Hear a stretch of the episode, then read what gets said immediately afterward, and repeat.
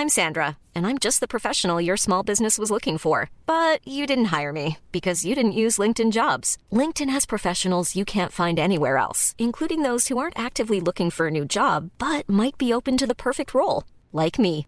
In a given month, over 70% of LinkedIn users don't visit other leading job sites. So if you're not looking on LinkedIn, you'll miss out on great candidates like Sandra. Start hiring professionals like a professional. Post your free job on linkedin.com/people today. Bonjour, c'est Zoé de Louis. Ça fait maintenant deux ans que j'ai la chance de travailler pour Louis Média et que vous entendez ma voix sur vos podcasts préférés. Travailler pour quelque chose qui a du sens pour moi, c'est essentiel à mon épanouissement au quotidien.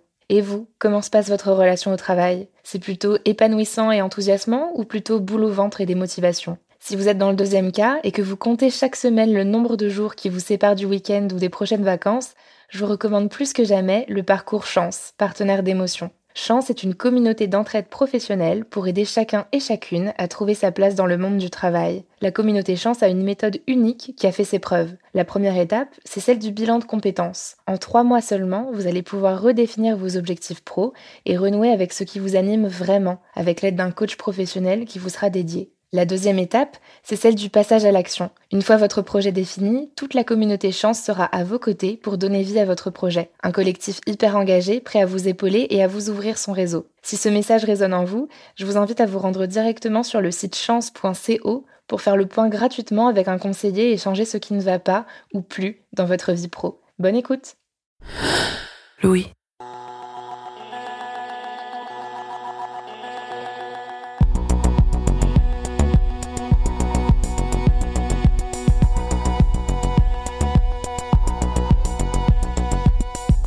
Voyez ces gens à l'autre bout du fil qui vous aident quand votre box internet bug ou que vous vous demandez quand votre livraison sera enfin livrée? Souvent, ils s'appellent Michel, Victor, Isabelle, Claire. C'est assez épatant quand même, tant d'homogénéité dans les prénoms, surtout dans un pays comme la France qui compte aussi énormément de Fatima, Roberto, Bintou, Ibrahim. Ben oui, parce qu'en fait, ça arrive qu'on demande à ses employés de changer de prénom.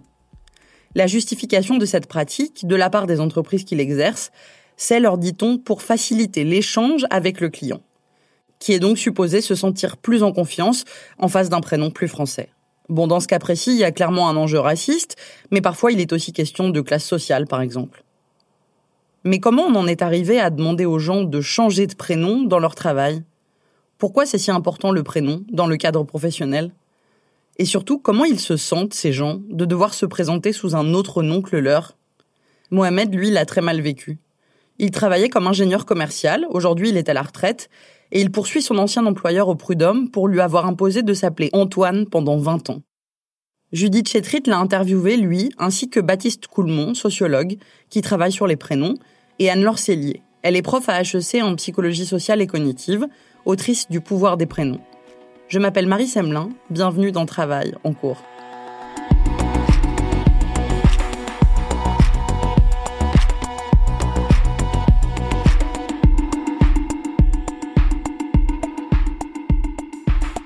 Quand j'entends le prénom Antoine, je me retourne pas. hein. Donc euh, c'était pour moi en fait un, quelque chose d'un un emprunt quoi, qui correspond en fait à bon 20 ans de ma vie. Mais euh, non, ça c'est une résonance mais plutôt négative. Si, si ça en doit avoir une, c'est une période euh, pour moi qui est une période de frustration quoi. Antoine, c'est le prénom que Mohamed Amgar a dû porter pendant 20 ans au travail. De 1997 à 2017. Il a été ingénieur d'affaires puis responsable des ventes dans une société de logiciels informatiques. Pour comprendre son histoire, il faut revenir à la fin de l'année 1996. Il postule dans cette entreprise grâce au contact d'un ancien collègue. Tout suit son cours. Le cabinet de recrutement, les premiers entretiens, la promesse d'embauche. Il démissionne de son précédent poste et prévoit de débuter en janvier dans son nouvel emploi. Deux mois avant, il est contacté par son futur manager pour venir signer son contrat de travail. Il commence à discuter de manière informelle, et puis la conversation prend une toute autre tournure. Bon bah voilà, euh, il faudra changer de prénom. Après, alors il m'a pas dit ça de but en blanc quand je me suis assis dans son bureau, mais bon, c'était quelques minutes après, quoi. Voilà. Et j'ai rien pu répondre. D'abord, je me suis j'étais choqué. J'étais choqué, puis déjà en colère. Je savais, j'étais pas naïf, que le prénom Mohamed, dans le métier que je faisais, n'était pas le meilleur passeport pour euh, ouvrir des portes et pour avoir accès à des postes. Je ne voulais pas poser de questions parce que je, je m'estimais suffisamment humilié. À ce moment-là, Mohamed Amgar ne se voit pas refuser le poste. Il a déjà donné sa démission dans son ancien job, il a la quarantaine, il est séparé et il a ses trois filles à charge. Alors ça s'est conclu que j'ai signé un contrat au nom de Mohamed et que euh, bah, je, devais rentrer dans la société le plus vite possible.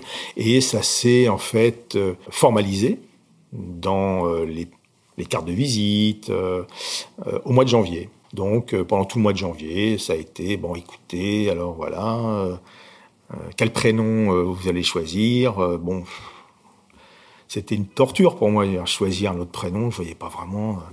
Bon, il me dit oui, bah écoute, euh, de toute façon, euh, il y a deux Philippe déjà dans l'équipe. Hein. Lui-même s'appelait Philippe, il y avait un autre Philippe. Faut pas que ce soit Philippe. Hein. Après tout le reste, je m'en fiche. Alors Antoine est sorti du chapeau, voilà. D'abord, été présenté aux autres membres de l'équipe comme Antoine. Et lorsque, bah, assez peu de temps après, hein, pour certains quelques jours après, ou d'autres savaient déjà que je m'appelais pas Antoine, puisque bon, l'annonce de mon arrivée en interne euh, n'avait pas été faite en disant on va embaucher Antoine. Les gens savaient qu'ils allaient qu'il y, allait avoir un nouveau qui s'appelait Mohamed en fait. Donc euh, certains m'appelaient déjà Momo à l'époque, même dès janvier 97. Et euh, là, tout de suite, le chef de l'époque, celui qui m'avait demandé de changer de prénom, reprenait en fait les gens, disant non non non, non il s'appelle Antoine. Donc euh, il a essayé euh, de poser de manière formelle hein, euh, ce prénom entre moi et les autres. Bon, certains m'appelaient Antoine, mais ceux à qui j'expliquais la situation, s'ils n'étaient pas déjà au courant avant même que je, je rentre dans la société, je leur expliquais que ce n'était pas mon choix. Et que, libre à eux de m'appeler sous mon prénom, le vrai, ou un diminutif si ça leur allait mieux. Donc j'ai eu en fait du Mohamed, du Momo et du Mo et du Antoine. Cette valse des prénoms, ce n'est pas uniquement entre ses collègues et lui. Ça se produit aussi au niveau administratif. Le contrat de travail signé en novembre 96 était au nom de Mohamed Amgar. Les la première fiche de paye du mois de janvier 97 portait le nom de Mohamed Antoine. Euh, les déclarations faites alors euh, les déclarations faites à la mutuelle ou à l'URSSAF, des fois sous le nom de Mohamed, des fois sous le nom de Mohamed Antoine. Mes cartes de visite étaient au nom de Antoine. Mon adresse email de société au nom de Antoine. Le carnet d'adresse de la société, celui qui était euh, géré par la maison mère aux États-Unis avec les noms des milliers d'employés de la société, portait le nom de Antoine. Des situations compliquées, c'était aussi euh, bah, lorsqu'on prenait des, des vols internationaux, surtout pour aller aux, États-Unis, vous vous retrouvez avec un billet. Alors les premiers temps, il les prenait tout le temps au nom d'Antoine, et un billet au nom d'Antoine et un passeport au nom de Mohamed. J'avais été de manière assez solennelle prévenu par les personnes qui faisaient euh, la sécurité que bah, ce coup-ci, euh, ça, passait, mais que euh, c'était pas possible, que c'était une raison pour eux de, de me refuser l'embarquement. Donc c'est moi qui suis allé demander au secrétaire qui prenait les billets de ne plus faire de réservation au nom de Antoine Amgar. Dans son appartement, Mohamed Amgar a posé sur la table plein de documents avant que je n'arrive pour l'enregistrement. Tous ces papiers sont dans le dossier qu'il a constitué pour les prud'hommes. Il est à la retraite depuis 2017 et en 2019, il a décidé de poursuivre son ancien employeur. Le fait de, subir ce changement de prénom pendant 20 ans a fait que je n'ai jamais euh, abandonné l'idée que ça ne pouvait pas se terminer comme ça un jour. Euh, je passerai la porte pour partir et puis ce serait fini. Je trouvais que c'était quelque chose de grave euh, qui devait, d'une manière ou d'une autre, être reconnu. Voilà. Mohamed Amgar fait partie des rares personnes en France à porter plainte en raison d'une discrimination liée à une origine, un prénom, une religion, un lieu de résidence. Selon le défenseur des droits en 2020, une personne sur dix qui s'en dit victime le fait. Et on estime que les plaintes sont encore plus rares lorsque ces discriminations ont lieu avant un recrutement. Parce que c'est cher, cela prend du temps, c'est difficile de constituer des preuves et parce que le résultat est incertain. Et moins il y a de cas portés devant la justice, moins il y a de jurisprudence sur laquelle s'appuyer. En 2009, il y a pourtant un arrêt de la Cour de cassation qui est directement relié à notre sujet. Il s'agit d'un autre Mohamed qui a travaillé dans une maison de retraite. Après avoir accepté de s'appeler Laurent pendant deux ans, il avait ensuite repris son prénom et attaqué son employeur. Il avait été d'abord débouté par la cour d'appel, car un, il avait accepté de s'appeler Laurent au moment de son embauche, et deux, au moment de la signature de son contrat de travail, il y avait quatre autres salariés qui s'appelaient Mohamed.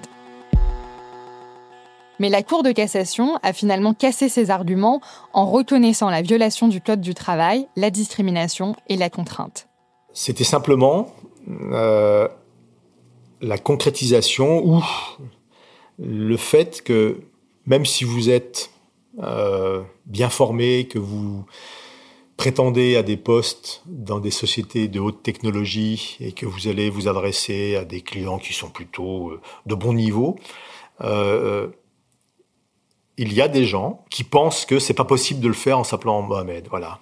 C'est comme ça. C'est simplement de, se rendre compte que euh, bah oui le racisme existe. Le racisme existe pour tout le monde et c'est pas parce que euh, c'est pas réservé malheureusement aux, hein, petits gars de banlieue quoi. Ces affaires de discrimination au prénom, elles interrogent bien entendu le racisme, mais aussi les biais du monde du travail. Elle révèle également la place de plus en plus importante que le prénom a pris dans nos identités depuis les années 70. C'est ce que m'a expliqué Baptiste Coulmont, professeur en sociologie à l'École normale supérieure Paris-Saclay et auteur d'une sociologie des prénoms. Le prénom a euh, une place plus grande qu'avant, et notamment dans le monde professionnel, parce que on va dire à partir des années 70, le prénom a commencé à être utilisé dans l'espace professionnel. Avant, on utilisait le, nom de famille. Hein. On utilisait le prénom pour parler à sa secrétaire quand on était un, homme. Mais à partir des années 70 et jusqu'à aujourd'hui, le prénom se diffuse. Et aujourd'hui, il y a des pressions importantes hein, de managériales à utiliser le prénom pour horizontaliser les, relations et faire comme si le monde professionnel n'était pas un monde hiérarchique. Et pas seulement dans l'espace professionnel, mais aussi euh, quand vous achetez un, café à emporter, on met votre prénom sur euh, euh, la, tasse. À l'école et au lycée, on va longtemps utiliser le prénom. Les, les professeurs des écoles, jusqu'à la fin de l'école primaire, sont souvent appelés par leur prénom. À un moment, on s'est vu comme Jean-François Dupont et maintenant, on se vit comme euh, Jean-François. Parce que le prénom, il est rappelé quotidiennement plusieurs fois par jour, il en vient à être vu comme quelque chose euh, d'important et toutes les atteintes qui sont portées au, prénom deviennent des atteintes portées à la vérité de la personne. Dans un prénom, il peut y avoir l'histoire d'une trajectoire familiale, d'une stratégie de différenciation, mais aussi un rapport à l'intégration et aux migrations qui traversent la société les prénoms ont une image sociale. C'est l'étiquette sociale qui nous individualise le plus. Hein. C'est-à-dire la naissance d'un enfant, il a son nom de famille qui lui provient euh, de ses origines. Le prénom est vraiment ce qui suit l'enfant. Ce qui est un petit peu traître, c'est que l'enfant n'a pas choisi son prénom. Professeur à HEC, Anne-Laure Cellier, que vous venez d'entendre, a participé il y a quelques années à une recherche en psychologie sociale et cognitive sur la manière dont nos prénoms marquent nos visages et nos comportements. En gros, pourquoi on se dit qu'une personne a la tête de son prénom? Parce que les prénoms véhiculent des stéréotypes et des préjugés dont nous avons du mal à nous détacher. Il y a l'idée euh, d'une libération par le prénom qui s'est faite, c'est-à-dire qu'au sortir de la Deuxième Guerre mondiale, il y avait en France 2000 euh, prénoms à peu près. On en est aujourd'hui à plus de 13 000. Bon. Donc ça fait une grande hétérogénéité de prénoms et on pourrait se dire bon bah voilà maintenant c'est fini puisqu'il y a tellement d'hétérogénéité euh, ça va mieux passer.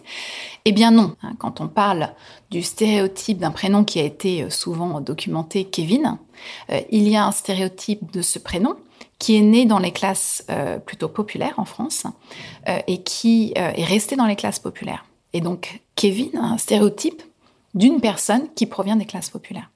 Et donc, lorsque Kevin se candidate pour un poste en haute finance, eh ben, ça va être plus dur que s'il s'appelait Laurent, Philippe ou, euh, ou François. Ça, c'est mathématique. Il n'y a rien qu'il puisse faire pour empêcher cette perception. D'accord? Même avec les, mêmes, les meilleures intentions du côté du recruteur de ne pas commettre d'erreur, euh, bah, ça va colorer finalement la perception de Kevin euh, d'une façon néfaste.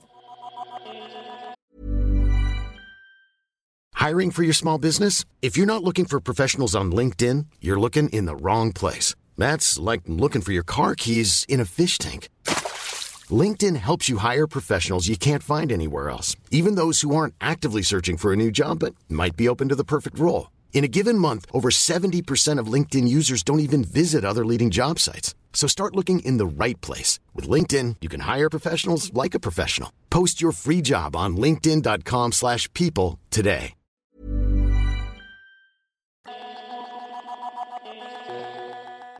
Ce n'est pas la fréquence hein, qui est problématique. Le, problème, c'est le stéréotype. Donc vous pouvez avoir un prénom qui est très courant, Kevin, c'est un prénom très courant, euh, mais qui est euh, très serré au niveau du stéréotype. C'est-à-dire qu'il y a une image très forte, très nette, qui est évoquée, et qui peut clasher, hein, qui peut entrer en conflit avec le poste que l'on cherche à pouvoir. Chaque prénom renvoie à un imaginaire, un stéréotype autant géographique que social. C'est ce qu'a analysé Baptiste Coulmont. Dans le choix des prénoms se jouent de manière euh, symbolique des luttes entre milieux sociaux. les, on prend les, Français sans origine migratoire euh, directe. Ils vont faire feu de tout bois. On va trouver euh, des trois quatre prénoms tahitiens, des, prénoms comme Enzo ou, euh, ou Clara, mais il y a un choix qu'ils ne vont pas faire, ces Français sans origine migratoire, c'est le choix des prénoms d'Afrique noire ou arabo-musulmans. On essaye d'associer son enfant à un groupe qu'on considère comme un groupe prestigieux. Et donc, on euh, il y a des prénoms qui vont rester ethnicisés parce qu'ils ne sont pas pris par la population majoritaire, alors que d'autres prénoms, comme les prénoms espagnols ou italiens, maintenant qu'il n'y a plus d'immigrés espagnols ou italiens en France, peuvent être pris sans signifier que ce sont des prénoms de, de rital, euh, pour utiliser une, injure des années 50. Et au contraire, les prénoms qui sont adoptés par les populations minoritaires peuvent se teinter progressivement de préjugés.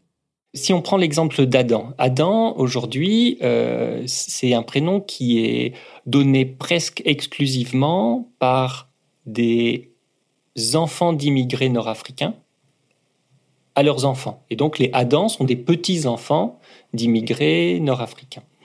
Euh, et Adam prend petit à petit la connotation de Yanis. Quand Yanis avait commencé à être donné dans les années 80, c'était vu comme un prénom grec.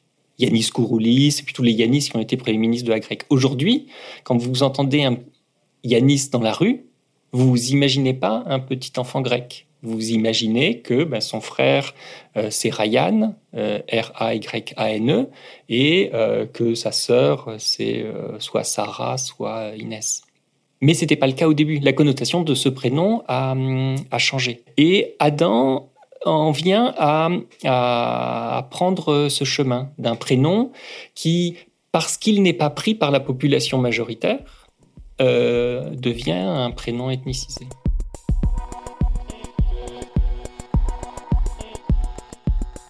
Adam fait partie des prénoms qu'a retenu l'économiste Marianne Valfort pour mesurer la discrimination religieuse à l'embauche. Et elle a observé que les prénoms étaient un facteur de discrimination.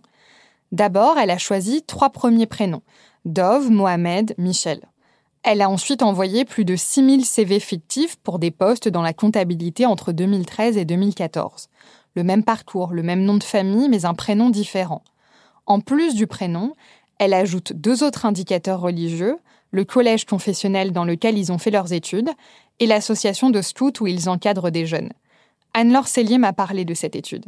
Il y a des études, par exemple, qui sont très connues, hein, de l'économiste, par exemple, Marianne Valfort, qui a montré que le prénom Mohamed, par exemple, porte fortement à conséquence en France. Euh, c'est-à-dire que Mohamed, c'est plus difficile pour lui euh, de trouver un travail, d'accord, et de même passer des entretiens, alors que Michel euh, va avoir beaucoup plus de facilité. Et les prénoms israélites, de la même façon, sont discriminés, moins que les prénoms maghrébins, mais bien davantage que les prénoms d'origine terroir français catholique. Ce qu'observe Marianne Valfort, c'est que Michel obtient une proposition d'entretien au bout de quatre candidatures envoyées. Il en faut six à Dove et 20 à Mohamed. L'économiste complète ensuite son expérimentation avec d'autres prénoms, Adam et Myriam, deux prénoms pouvant être a priori indifféremment portés par des catholiques, des juifs ou des musulmans. Elle va varier justement euh, des profils, des CV, d'accord, sur lesquels elle va juste changer le prénom. Et elle montre que, par exemple, Mohamed, musulman pratiquant, euh, va être discriminé deux fois plus que Adam, musulman pratiquant. C'est une preuve supplémentaire du poids des stéréotypes qui pèsent sur un prénom comme Mohamed, et cela quelle que soit la pratique religieuse de la personne qui le porte. À chaque fois que ce type d'étude sort ou qu'une entreprise est montrée du doigt, il y a une solution qui revient toujours dans le débat, le CV anonyme. Un CV sans nom, sans prénom, sans adresse en tête du document. Certains y voient une fausse bonne idée, pour d'autres qui le trouvent pertinent, ce dispositif a été trop rapidement enterré par l'État et les entreprises. Une étude qui date de 2011 a démontré pourquoi. Sur le CV anonyme, donc euh, il y a eu une expérimentation à grande échelle et cette expérimentation à grande échelle euh, a montré qu'il n'était pas super efficace. Parce que, en fait, euh, le, nom et le prénom et le lieu de résidence servent aussi de signaux pour comprendre toute une série de peut-être de, parcours euh, professionnels. Et quand vous enlevez ces informations-là, le parcours de la personne ne semble pas, euh, euh, il semble moins lisible. Et donc les personnes que euh, le CV anonyme était censé aider, elles n'étaient pas aidées plus que ça par le CV anonyme. Quelqu'un qui vient d'un quartier populaire et qui, euh, qui a un nom et un prénom étranger a plus probablement de probabilité de d'enchaîner des petits boulots et de, des stages, etc. Euh, quelqu'un qui voit des CV tout le temps arrive à comprendre ce, ce profil. Mais quand vous enlevez le lieu de résidence, le nom et le prénom, le, ce parcours-là peut, certains parcours, peuvent sembler moins intéressants que, que d'autres. En 2016, un rapport critique avait finalement écarté l'envie de généraliser le CV anonyme et de le rendre obligatoire pour les entreprises de plus de 50 salariés. L'économiste Marianne Valfort, dont je vous ai parlé un peu plus tôt, n'y est pas favorable non plus. Pour elle, cela ne fait que repousser la discrimination au moment de l'entretien d'embauche. Pour Mohamed Amgar, la discrimination sur son prénom s'est d'ailleurs déroulée après son recrutement, quand on lui a demandé de s'appeler Antoine. Aujourd'hui, son ancien employeur nie la discrimination. Toute leur euh, attitude depuis euh, la première, le prise de contact qui a été en 2018 en fait, où euh, mon avocate de la LICRA euh, Maître Elbaz leur a adressé une lettre de mise en demeure en disant voilà, euh, voilà ce qui s'est passé euh, pendant 20 ans, discrimination, harcèlement. Que comptez-vous faire? Mais c'était complètement ouvert. Que comptez-vous faire? La réponse a été assez violente. Bah, comment euh, C'est monsieur qui est parti, euh, il n'a pas été discriminé ni harcelé. Euh, la discrimination, non, regardez, il faisait partie des meilleurs salaires, il avait une belle voiture, il a des voyages de récompense, il a été récompensé à hauteur de son travail, il n'y a jamais eu aucune discrimination pour lui. et d'ailleurs, on n'exclut pas que ce soit lui qui ait demandé de changer de prénom. L'avocate de l'employeur explique ensuite qu'elle a contacté l'ancien manager de Mohamed Amgar et qu'il ne se souvient pas d'une discussion où il lui aurait demandé de changer de prénom. Elle met aussi en avant la réaction, je cite, tardive de Mohamed et le fait qu'il n'ait jamais alerté de syndicat ou l'inspection du travail. Jamais euh, l'idée ne m'a quitté de euh, un jour revenir là-dessus. Mais plus le temps passait et euh, plus ça aurait été difficile, quoi. Et puis on pouvait dire, mais pourquoi vous vous réveillez maintenant quoi? À quoi ça rime hein? Donc, euh, parce que euh, même professionnellement, euh, les clients pouvaient s'estimer, bon, je vais pas dire trahis, mais comment on a travaillé avec Monsieur qui s'appelait Antoine et tout d'un coup vous nous annoncez qu'en fait il s'appelle Mohamed. pour moi et même pour la société, ça aurait été difficile en fait. Le fait de devoir changer de prénom a même fait réfléchir Mohamed Amgar au choix qu'il avait fait pour les prénoms de ses filles. C'est sûr que euh, ensuite, lorsqu'il s'est agi de donner des prénoms à mes enfants, bah, la question s'est posée. Euh, elle ne s'est pas posée très longtemps, hein, mais euh, il y a un rappel de euh, l'origine de leur père dans les deuxièmes prénoms, mais le premier prénom est un prénom hexagonal, bien sûr. Elle s'appelle Céline, Oriane et Anaïs. Aujourd'hui, on en est là. Hein. Euh, vous vous appelez Malika ou Mohamed, c'est plus difficile que de s'appeler euh, Céline ou Antoine. Et selon Anne-Laure Cellier, il n'est pas le seul à faire ses choix. Si vous prenez par exemple la population d'origine maghrébine en France, on en est à la troisième génération. Si on regarde la troisième génération hein, en, coupe sociétale, euh, il n'y a plus que moins d'un quart de la population qui porte un prénom euh, arabo-musulman. Aujourd'hui, Mohamed Amgar demande réparation pour toutes les personnes discriminées au travail à cause de leur prénom.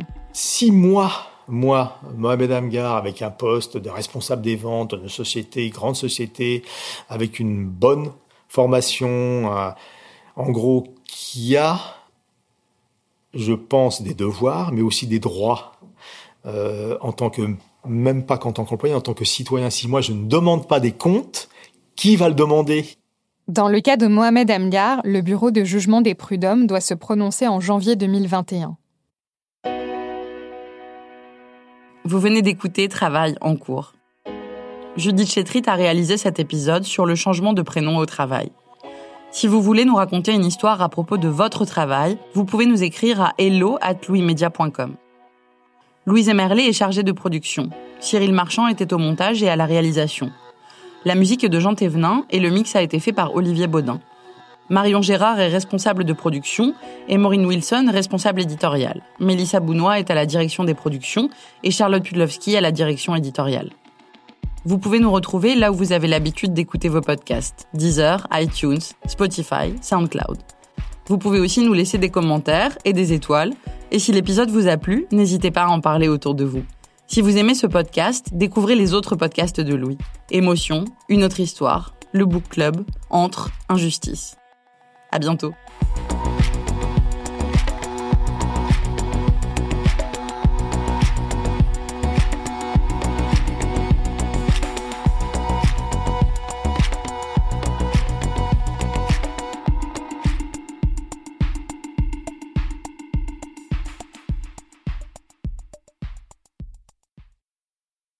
Bonjour, c'est Zoé de Louis. Dans Émotions au travail, on décrypte toutes les émotions qui vous traversent et vous bousculent parfois dans votre vie professionnelle. Aujourd'hui, j'aimerais vous parler d'un podcast super inspirant, Bienvenue dans l'ascenseur, animé par Anne-Cécile Sarfati. Dans chaque épisode, elle reçoit des personnes au profil varié, médecins, responsables commerciaux, chefs d'entreprise, qui ont su gravir l'ascenseur social. Parti de rien, il et elle partagent leur parcours, leurs rêves, leurs doutes, leurs émotions dans lesquelles vous vous reconnaîtrez sûrement, et donnent des conseils pour oser monter dans l'ascenseur social quand on n'y croit pas pour soi-même. Alors allez découvrir ces belles histoires de réussite en écoutant Bienvenue dans l'ascenseur, disponible sur toutes les plateformes. Merci à Bienvenue dans l'ascenseur pour leur soutien, et bonne écoute. Je présente mon billet elle prend mon téléphone, elle a grandi, je vois qu'elle zoome. Elle me dit, mais c'est un faux billet, madame. Et ce jour-là, je suis avec mon frère et je me dis, mais il se fout de moi ou quoi? Je lui demande à quelle heure il rentre et là, il me ment sur euh, l'horaire de retour et il me donne un horaire euh, trois heures plus tard. Sur les coups de midi, je sais pas pourquoi, je vérifie mon application bancaire et je me rends compte que j'ai été débité de 400 euros sur mon compte bancaire. Je vois le, policier regarder euh, son écran, on voit qu'il y a un pavé, quoi. Et euh, là, il me regarde et il me dit, monsieur, je peux pas vous dire ce qu'il y a sur mon écran. Par contre, regardez-moi bien droit les yeux, fuyez. Je fais une marche arrière. Et à ce moment-là, une jeune fille arrive en courant. On lui hurle par la fenêtre que nous sommes toutes ces meufs. Donc je lui dis à toi, ramène ton cul ici tout de suite parce que ça va partir en cacahuète. Lover, voleur, une série de quatre épisodes tournée par Lisanne Larbani après son enquête dans Libération à propos de Lesty, le caméléon de Tinder, et à écouter à partir du 22 avril dans Passage, notre podcast d'histoire vraie. À très vite.